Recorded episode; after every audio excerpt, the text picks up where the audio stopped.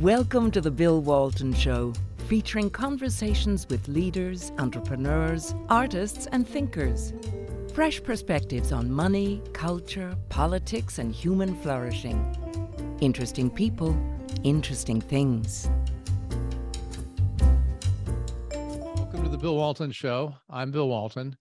Well, I'm delighted today to be joined again by my friend Jeffrey Tucker, who I see as a as a great American and one of the leading intellectuals of our day.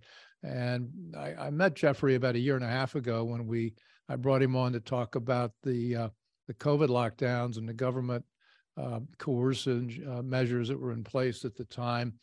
And uh, while the obvious uh, measures have, have, begun to recede, we're still seeing a lot of uh, damage done to the economy, to society, to people's lives from the, the measures governments took, not only in the United States, but worldwide. Um, Jeffrey, in response to this, founded the Brownstone Institute, um, which has gathered an incredibly interesting group of writers and thinkers to help get the the word out to, uh, to avoid uh, any future recurrence of what we went through.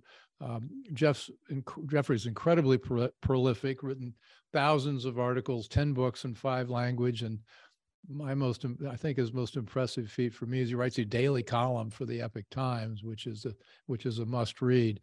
Uh, Jeffrey gave a speech at Hillsdale last month about uh, the economic consequences of uh, the government reaction to lockdowns. And so with no further ado, Jeffrey, let's, let's get started in here. What was, uh, what was the gist of what you talked to the folks at Hillsdale about and the professor there invited me because he said he said the students don't really they can't make a connection between the pandemic uh, policies and and their disastrous lives. Like you know how come they go to the store and, and chicken and rice cost $40 whereas it, it used to cost 17 a couple years ago? So you know what's going on? But to make these connections is is in many ways the essence of what economics is about. It's about causes and effects and tracing through the consequences of of actions of of using certain means and achieving certain ends and that's what economics is and so um, and I've just noticed this that a lot of people just do not understand. Like you could see it in the midterms. You know, Republicans ra- raging against inflation, but but rarely actually explaining why it exists. It's not doesn't exist because Biden's bad. It exists because of certain real changes that uh, were made in the macroeconomic monetary environment throughout 2020 and 2021 that had certain inevitable results. I mean, the money that they created had to become endemic, same as the virus.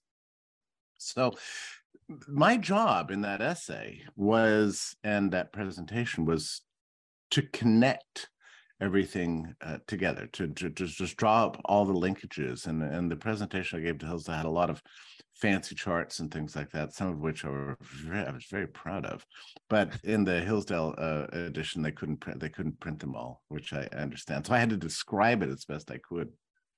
so you were you were using hand puppets to just i saw your charts they were they were gorgeous i got yeah, so they were very good but you know but one of the things that i think you get get right to the heart of is that mm-hmm you know, my world's the world of private equity, economics, Wall Street, and I've been an economic actor forever.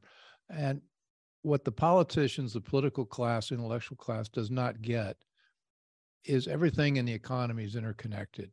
It's woven. It's something that this piece, this thread's connected down here. It may not be obvious to what's happening over here, but you cut one thread and all of a sudden the whole fabric starts to unravel. Mm-hmm. And when we started declaring some businesses essential and others non-essential who are these people that get to decide that this is essential i mean i guess we had whitmer in uh, in michigan deciding that this section of home depot is essential and this section isn't yeah and that's, that's like how yeah. on earth would she know because what we're seeing now with the supply chain issues and pricing and forget the flood. I mean, don't forget the flood of money, but it's much more than that. When you when you mess around with with deeming things essential or not essential, you don't know what you're doing.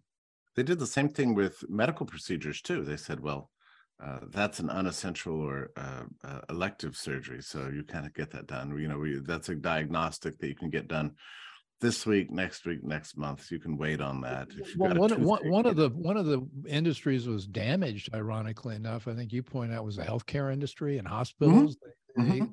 Instead of instead of you know booming business because of these so-called uh, uh, you know COVID uh, virus issues, they they were they were largely empty.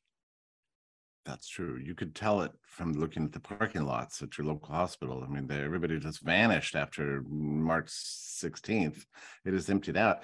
Uh, every governor, Bill, had a uh, had a law, had a rule in place that emanated from the CDC that said hospitals need to re- reserve all their beds for for COVID patients. Well, and so every you know every health department in the country did this. And I'm telling you, there's still a lot of things we need to know. There's every aspect of these details we need to chase down. I run write about this every day on Brownstone. We've got lots of intrepid researchers looking into every aspect of this response. Where did that edict come from? Why did they think that was a good idea?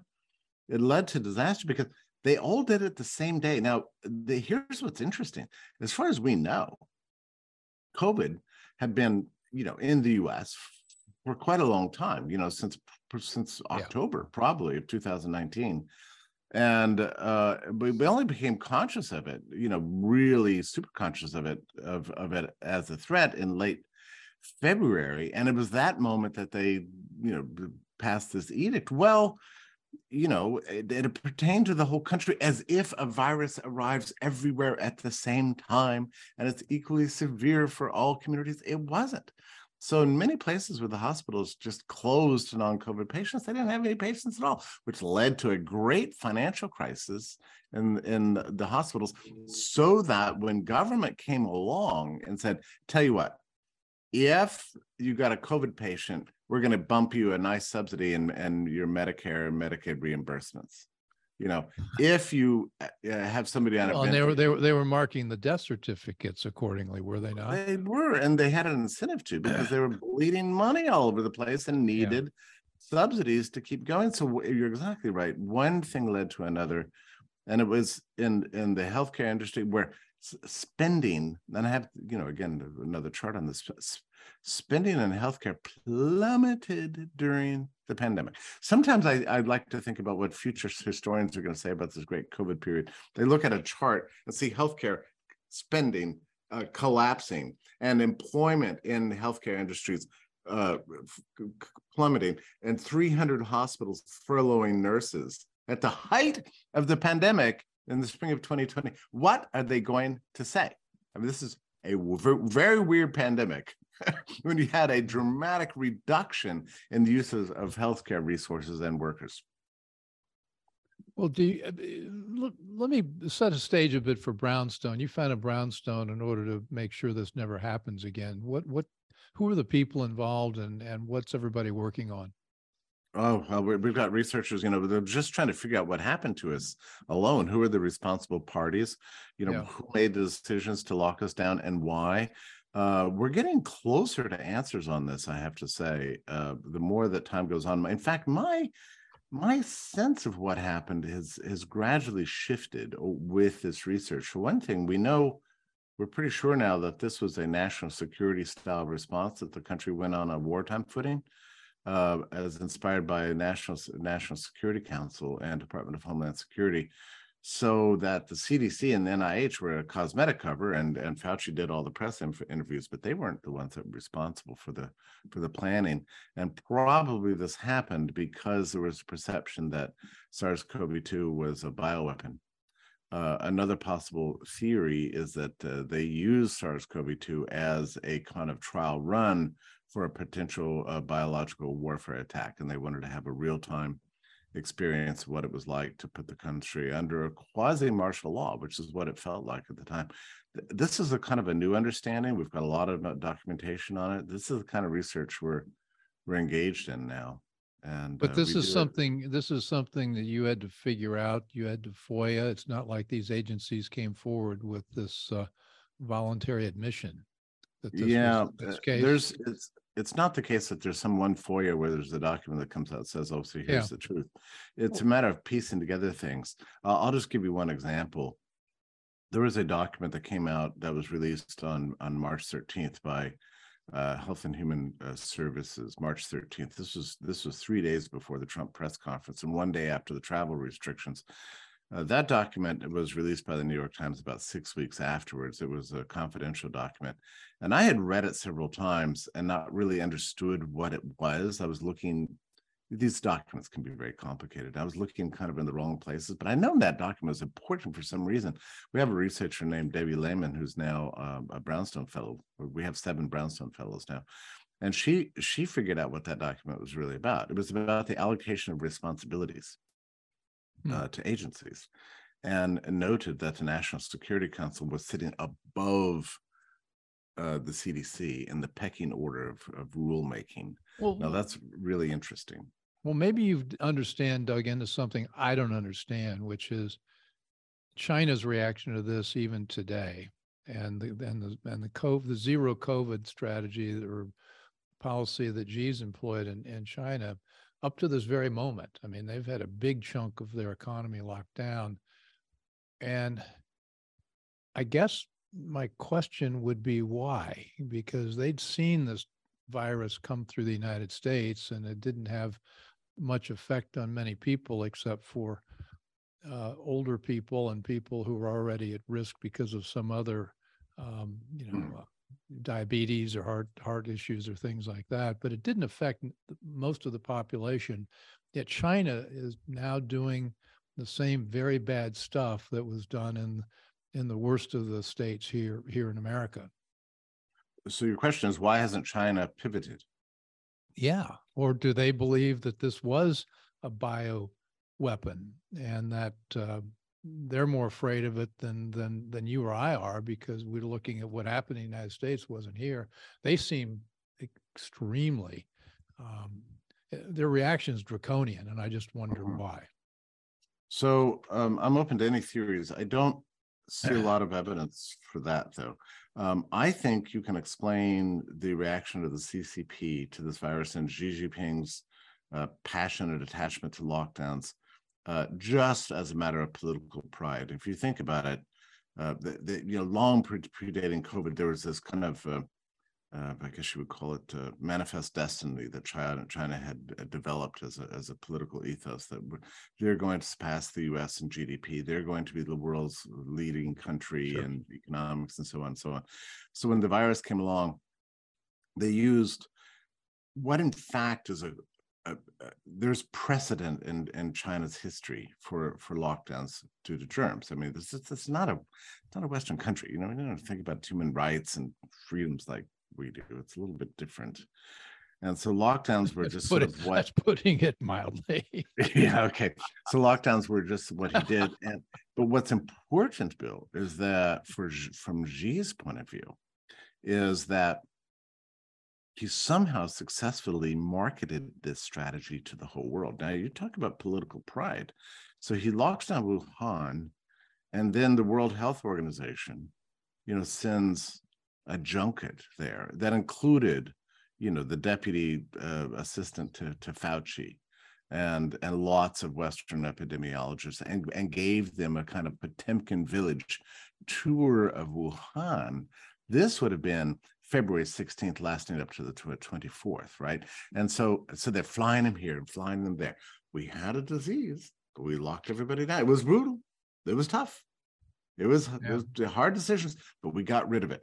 And these uh, uh, uh, tools, these chumps um, associated with the World Health Organization and, and Fauci's NIH, wrote a report saying, wow, they did it. They really did it. So they recommended this. The World Health Organization said the whole world should follow what Xi Jinping did in China. They have figured out how to control this virus.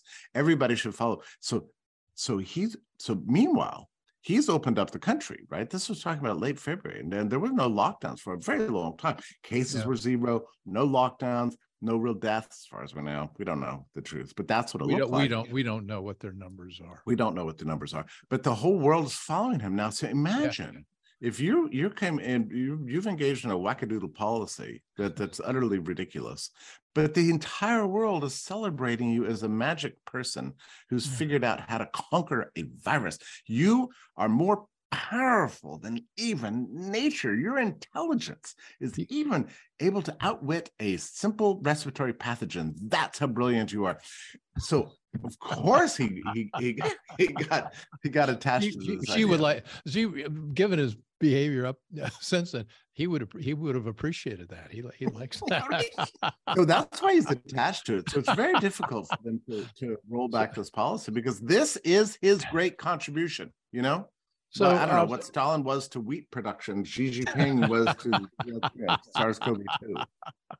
Uh, this is Bill Walton Show. I'm here with Jeffrey Tucker, and we're talking about, uh, I'm not sure exactly what we're talking about, a very interesting conversation about uh, COVID and uh, our reaction to it and China's reaction to it. And let's circle back to our reaction to it. As Brownstone put together a punch list of the horribles that, that came out of this, you know, excess deaths, uh, economic damage, uh, educational attainment, that sort of thing. I mean, Yeah, how, we have how, how have- bad how bad was it? Well, we lost we lost two years of education, obviously, right? Yeah. Uh, uh, the the amount of substance abuse and and addiction uh, that's out there as a result of the pandemic response is just, and all this stuff is perfectly predictable, but uh, appalling. We've lost, you know, in terms of of life expectancy, two years in three. You know, that's just unbelievable. And the hundreds of thousands of businesses destroyed. Uh, vaccine mandates led to more than a million people being displaced from their jobs or shifting employment. The demographic upheaval in this country compares to what it was in, you know, in the westward expansion of the end of the 1830s. I mean, just the number of people who left blue states going to red states, which made the red states redder and the blue states bluer. Yeah. Very interesting. But New York has been shattered. I was just, I, you know, I was just uh, in New York uh, a couple of days ago. I, that place is just transformed. You know, you can't safely ride the subways. Really, the entire place reeks of weed. The entire city smells of pot. Right? I mean, it's very interesting, and um, it's there's it's a crime a crime ridden, and and half the the, the commercial real estate is is empty. You know, so I mean, the, the, the level of tragedy. And don't forget that there were about three months there where these these people segregated the great city of New York by by uh but for looking for evidence of of compliance with the shots, which meant that 40% of the members of the African American community in New York City itself could not go to museums, theaters, restaurants, or bars. because they didn't have the, the shot, the jab. So you know, the, it's it's very difficult. The in terms of the inflationary effects. I mean, I was looking back back at the numbers to make sure they're right right before this call.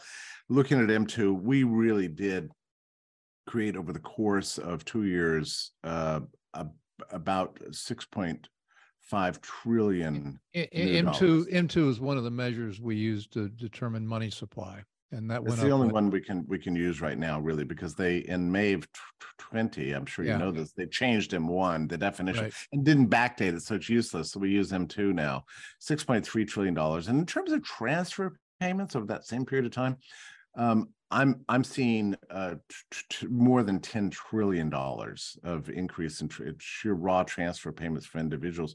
The effects of this were very interesting uh, because in the early early days, I'm talking about spring and summer and fall of 2020, uh, 20, when all this stuff began, you saw real incomes go through the roof. Now, keep in mind, this is inflation is not here yet, right? So people were seeing thousands of dollars dropped into the bank accounts, businesses, individuals. That you just you go to your uh, Wells Fargo account, and suddenly there's an extra eight thousand dollars for you from uh, courtesy of Uncle Sam. when does that ever happen? Yeah. Uh, so we had major uh, money transfers going on. Real income was soaring. Savings went through the roof, reaching I think as high as 35% or something like that but it was all all the savings were in the form of newly printed cash which was reached at its peak at 27% per annum increase in and raw money. So savings were going through the roof interest rates were still zero and people were paying off their credit cards and using the balance and spending on Amazon mm-hmm. and Netflix and so and so and so. All these big tech companies were selling computers like crazy. They're all going through the roof. Their price valuations, everything was pretty. And till January of uh, 21, where everything gradually began to flip in the other direction. So savings went from a high of, I don't know, 30%, something like that. Now we're down to a historic low of 3 0.2%. Mm. We've been through 19 successive months of declines in real income. Credit card debts that were only, you know, fully paid off, we reached a historic low, are now at the greatest uh, increase rate of increase we've seen in 20 years. So look, think about this way. So we were rich, now we're poor, and it's getting worse because 19 well, straight months of declining income, falling savings, and soaring credit card debt is not the basis of prosperity. So you you have a great uh, way to put it. I think I think it's from your speech where you said uh, essentially since January of 2021, the government has stolen 15 to 18 percent from Americans through inflation. That's right. And and we're just that much, you know, and it's probably the higher number. And the thing that's happening is that that's not going to stop right now. This is going to continue. And we to. could see, we could see, I like the word government theft of, of 25, 30% in the course of the, left, you know, the next. I think it's very years. likely. Um, I, mean, I was looking just, at the, M- just, yeah, the M2 numbers right now, we've declined a little bit in terms of uh, we've we've we've sucked sucked out some of that money, not much, a little bit, but the rest of it has to become endemic. So I think we're looking at another year or two of inflation. And what it's doing right now to Federal Reserve policy, I mean, as far as I'm concerned, Jerome Powell's policies are doing the right thing right now. What he's trying to do is reach what he calls a terminal rate. What that means is that uh, the return on treasury bills needs to be positive once you adjust for inflation. It hasn't been that way for 14 years. Mm-mm. So that's going to change everything. It's not just that it's seizing up all real estate markets, and that's happening already. I mean, it would be a buyer's market if there were any buyers. Uh, but it's going to affect uh, the, the uh, everything. Like if people actually experience a reward for savings, and capital starts seeking a, a safe return in the form of treasuries, that's not you know in the negative realm but it goes into the positive realm. It's going to affect uh, financial markets uh, spending habits savings rates uh, advertising dollars spent on silly big tech platforms and everything. We're going to see a, a, wrenching out of the uh, cheap money economy of the last 14 years. So if powell is serious about this and i think he is uh, life in this country is going to change dramatically. I mean, so much for racking up two hundred thousand dollars in student loan debt to get a fake credential to go to work in a six-figure job where you don't have to do anything but use a mouse jiggler to trick your boss into thinking you're on Slack. Right? Those days are done. Well, uh, we're also stuck with their paradigm, which is they think the only way to stop inflation is to smash the economy, take a hammer right. out and crush it. And they do. You know, the other way to do it would be to grow the economy and slash the you know the, the regulatory states become unbelievable and yeah get get yeah. oil and gas, get the fossil fuel industry back in business, and we oh, would have true. some chance to grow our way out of it. But they think economic growth is inflationary, which is uh, yeah. John Tamny writes very compellingly about this yeah, all John's, the time. And John's great. Yeah. Yeah, I Go think ahead. he's right about this. They actually do believe this. Uh, but here's the thing uh, Powell is not in charge of regulations. He's not in charge of spending. He's not in charge of tax policy, but he is in charge of the federal funds rate. So he's doing his part to uh, uh, mop up some of this excess liquidity. Uh, so, but you're exactly right. You need also a fiscal and regulatory response. You need a right. dramatic reform of the administrative states. We reduce the bureaucracy and inspire small business again, and so on and so on. That is not happening. Well, and we've got the, the slender, slender, slender majority in uh, the House, and they retain control of the Senate. So the idea that we're going to do something um, dramatic is uh, is uh, highly unlikely. Highly um, unlikely. So we need. I, to... I, I, like this. The inflation already in the bag is going to cost the American family $8,739 over the next 12 months. Yeah. That's stunning. It's it's stunning, um, and you know we're talking about a, a, rich country, and we can't forget that there are a lot of places in the world that are suffering a lot more than the U.S. Uh, millions, you know, face uh, real privation of of an astonishing sort. I mean, global poverty is is is uh, take turned the corner. All this began with the pandemic response. I mean, this is this is a disaster uh, for the world. Not to mention the prospects of human liberty itself. I mean, it was a it was a catastrophic time. We really went a bad direction. And I'm not really convinced of the idea that it was all kind of a deliberate great reset plotted by Klaus Schwab. I don't believe that. I think I think it was just an, an but Klaus makes such an excellent Bond villain, though. I mean, yeah, that's we, we, for entertainment value alone, we need to paint him anyway. Yeah, that's right. Uh, let, let well, continue, but he's he's quite a type. Yeah, he is. Well, the world's full of, of fakes and liars these days, and they're all being exposed. uh, but I tell you what, we have got to turn the corner. We've got to rally around, you know, old-fashioned ideals like individual liberty and human rights, and and get back to economic growth and cut the administrative state. All this is absolutely essential. We're just going to sink further and further. I think I wrote just yesterday about a little bit of a nostalgic column about 1980. You know, that was we were we were in a very bad time in the late 1970s with stag stagflation, the great national malaise, cultural crisis all around. You know, uh, a handful of great intellectuals, you know, among whom George Gilder and people like David Stockman, Ronald Reagan, and uh, just a handful of others, really just kind of turned everything around, put us on a great track, and we we experienced a a, a real restoration of the country. It really was morning in America, so it can happen, but you've got to get the policies right. Well, it sounds like that's something you and I should be doing now. Although the names you mentioned, those are those are the those are the gods of the uh, of a free market uh, economy, which is uh, now. But what, you making a very important point, though, and I think people need to understand this. You can't treat a health uh, crisis or you don't deal with a health crisis and act like you can separate that out from the economy you got to really say there there are other method there are other methods here and don't touch don't touch the economy because if you do that you're only going to make things worse and now we have abundant evidence that that's true. Yeah it was it must have been very strange for you it certainly was for me when i heard people uh, talking about this idea of turning off the economy shutting down the economy so that we can focus on health.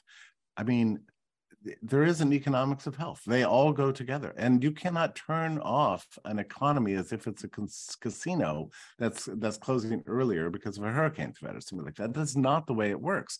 You're talking about destroying uh, lives, and I'm not even sure that the public health establishment has has really learned this lesson. I was just at a debate in New York between uh, our friend Jay Bhattacharya and a public health a dean of public health at Yale University or something like that with whom he was debating.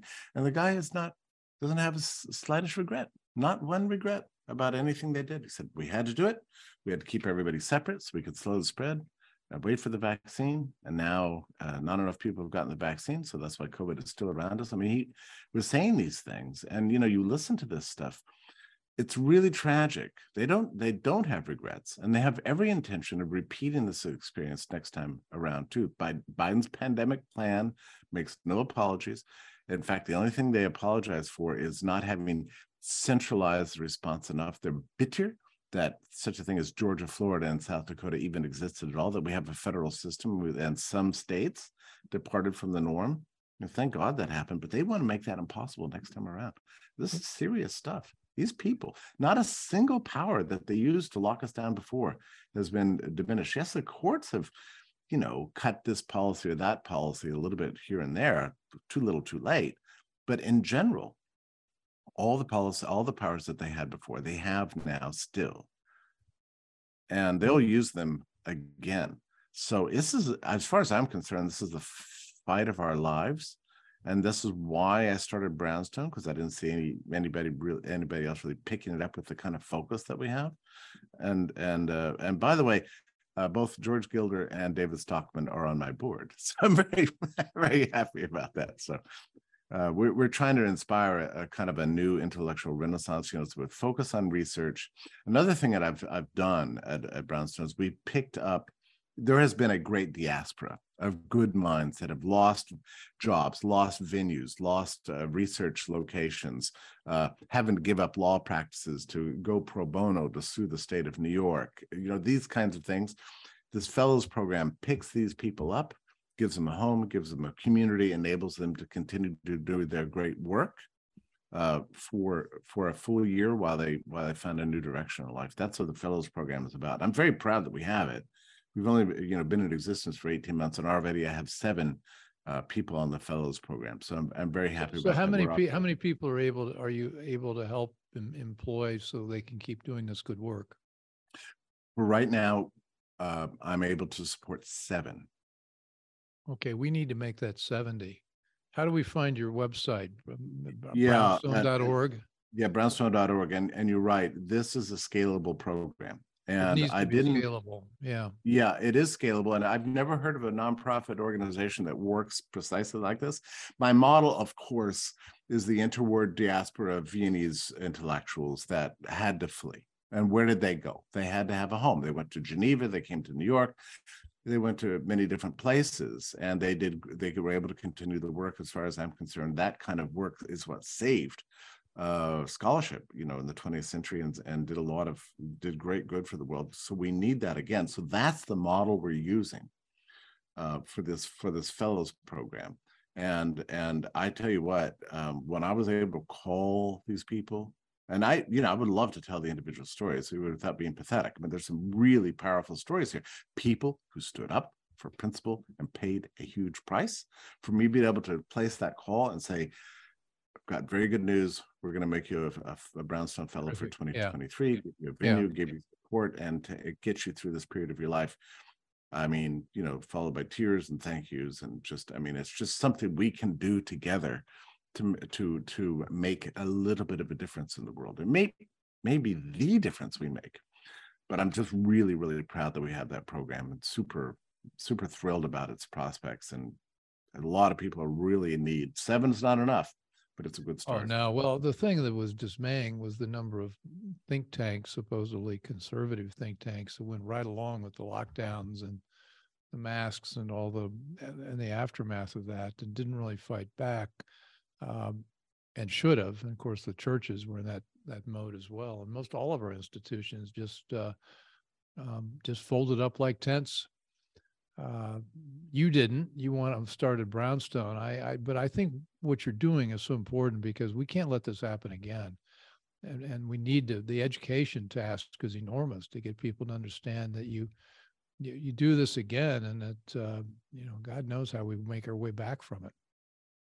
I, I, you know, the recovery from from what we've done is going to take a very long time if it ever happens. I think about especially the kids, right? And I had two years of education. Then when they finally went back and having their mouths covered, taught that human life is nothing but pathogenic avoidance. That you know everybody is a disease vector. This is not yeah. the basis of enlightened philosophy. This is a brutal and barbaric uh, philosophy of life, and we have to uh, completely reject it.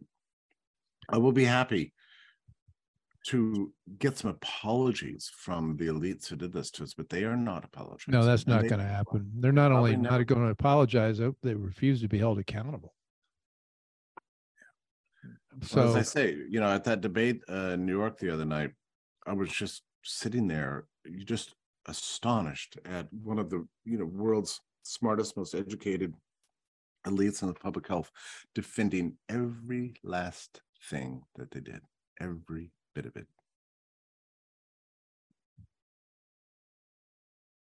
Well,